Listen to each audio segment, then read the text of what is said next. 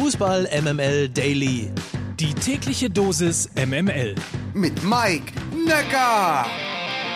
So, ich bin mal gespannt, ob ich das hier schaffe. Du musst dir vorstellen, ich sitze auf dem Boden äh, im Zug. Guten Morgen, hier ist die Fußball MML Redaktion. Heute ist Montag, der 13. September und wie immer starten wir mit News aus der Welt des Fußballs in die neue Woche. Ein knaller Fußballwochenende liegt hinter uns. In Erinnerung wird vor allem das 3 zu 4 zwischen Bayer Leverkusen und Borussia Dortmund bleiben.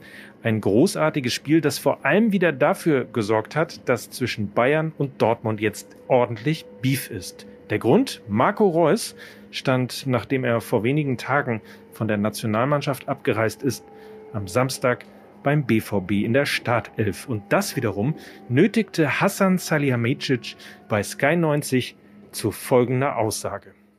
Ja, also das jetzt, er spielt jetzt nicht bei FC Bayern, äh, ist nicht meine Sache, aber das ist schon manchmal verwunderlich, dass, dass man von der Nationalmannschaft äh, wegfährt und dann zwei, drei Tage später ähm, äh, wieder spielt. Ähm, unsere Spieler äh, bleiben da und äh, spielen immer. Also das ist schon, ähm, schon verwunderlich, sagen wir mal so. Ja, ist es nicht ein normaler Vorgang, dass jemand sagt, vorsorglich, reist er dann ab? Ja, ist ja nicht das erste Mal. Heißt? Ja, meine, äh, wenn man, wie, wie, funktioniert denn eine Mannschaft? Also wenn man äh, ähm, da ist, dann ist man da. Dann ähm, natürlich, wenn man verletzt ist und dann fällt man aus, ist klar. Aber haben wir ja gesehen, Serge Gnabry hat auch Rückenprobleme gehabt. Logo, das Michael Zorg das nicht unkommentiert ließ. Gegenüber dem Kicker sagte er, Salihamidzic sollte seine Klappe halten und sich zu den Themen von Bayern München äußern. Was glaubt er eigentlich, wer er ist? Herrlich. Popcorn.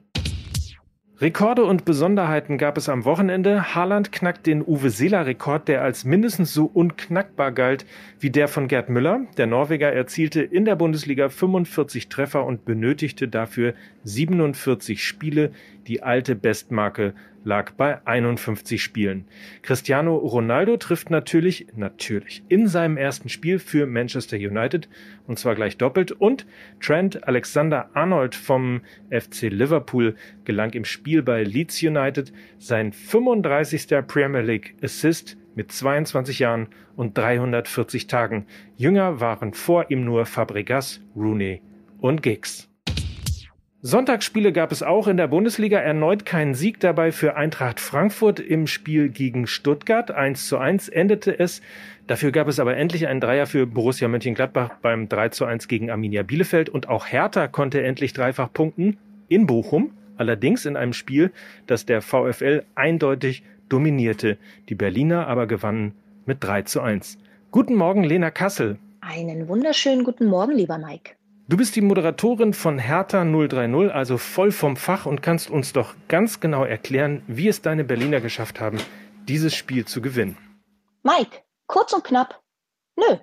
Was ich dir aber sagen kann, ist, dass es das komischste Hertha-Spiel seit langem war. 1 zu 3 Auswärtssieg und eigentlich weiß aber keiner so genau, wie das passieren konnte. Das Ergebnis steht nämlich im krassen Widerspruch zum eigentlichen Spielgeschehen. Hier mal ein paar Hardfacts. 65 zu 35 Prozent Ballbesitz sowie 19 zu 5, ich wiederhole, 19 zu 5 Torschüsse für die Bochumer. Bochum schießt ein Tor, Hertha drei. Das ist dann auch Fußball. Gnadenlos eben. Mit der Umstellung auf Fünferkette und sechs Startelfänderungen im Vergleich zum Bayern-Spiel ist man aber auch nach diesem ergebnistechnisch ja erfolgreichen Auftritt in Bochum nicht wirklich schlauer, wo die alte Dame denn jetzt eigentlich steht. Dass sie eiskalt sein kann, ja, das hat sie gezeigt. Dass Suat Serdar ein guter Fußballer ist und Neuzugang Mysian Maolida keine Anlaufschwierigkeiten hat, wissen wir jetzt auch. Aber eigentlich nimmt man außer drei Punkte nicht mit aus Bochum.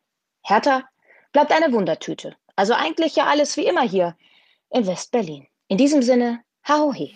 Danke, Lena. Kleiner Spoiler, ihr werdet von ihr in der Fußball-MML-Familie schon bald mehr hören. Für heute jedenfalls war's das. Morgen mehr aus der Welt des Fußballs und dann auch eine neue Folge Fußball-MML. Habt einen feinen Tag. Mike Nöcker für Fußball-MML.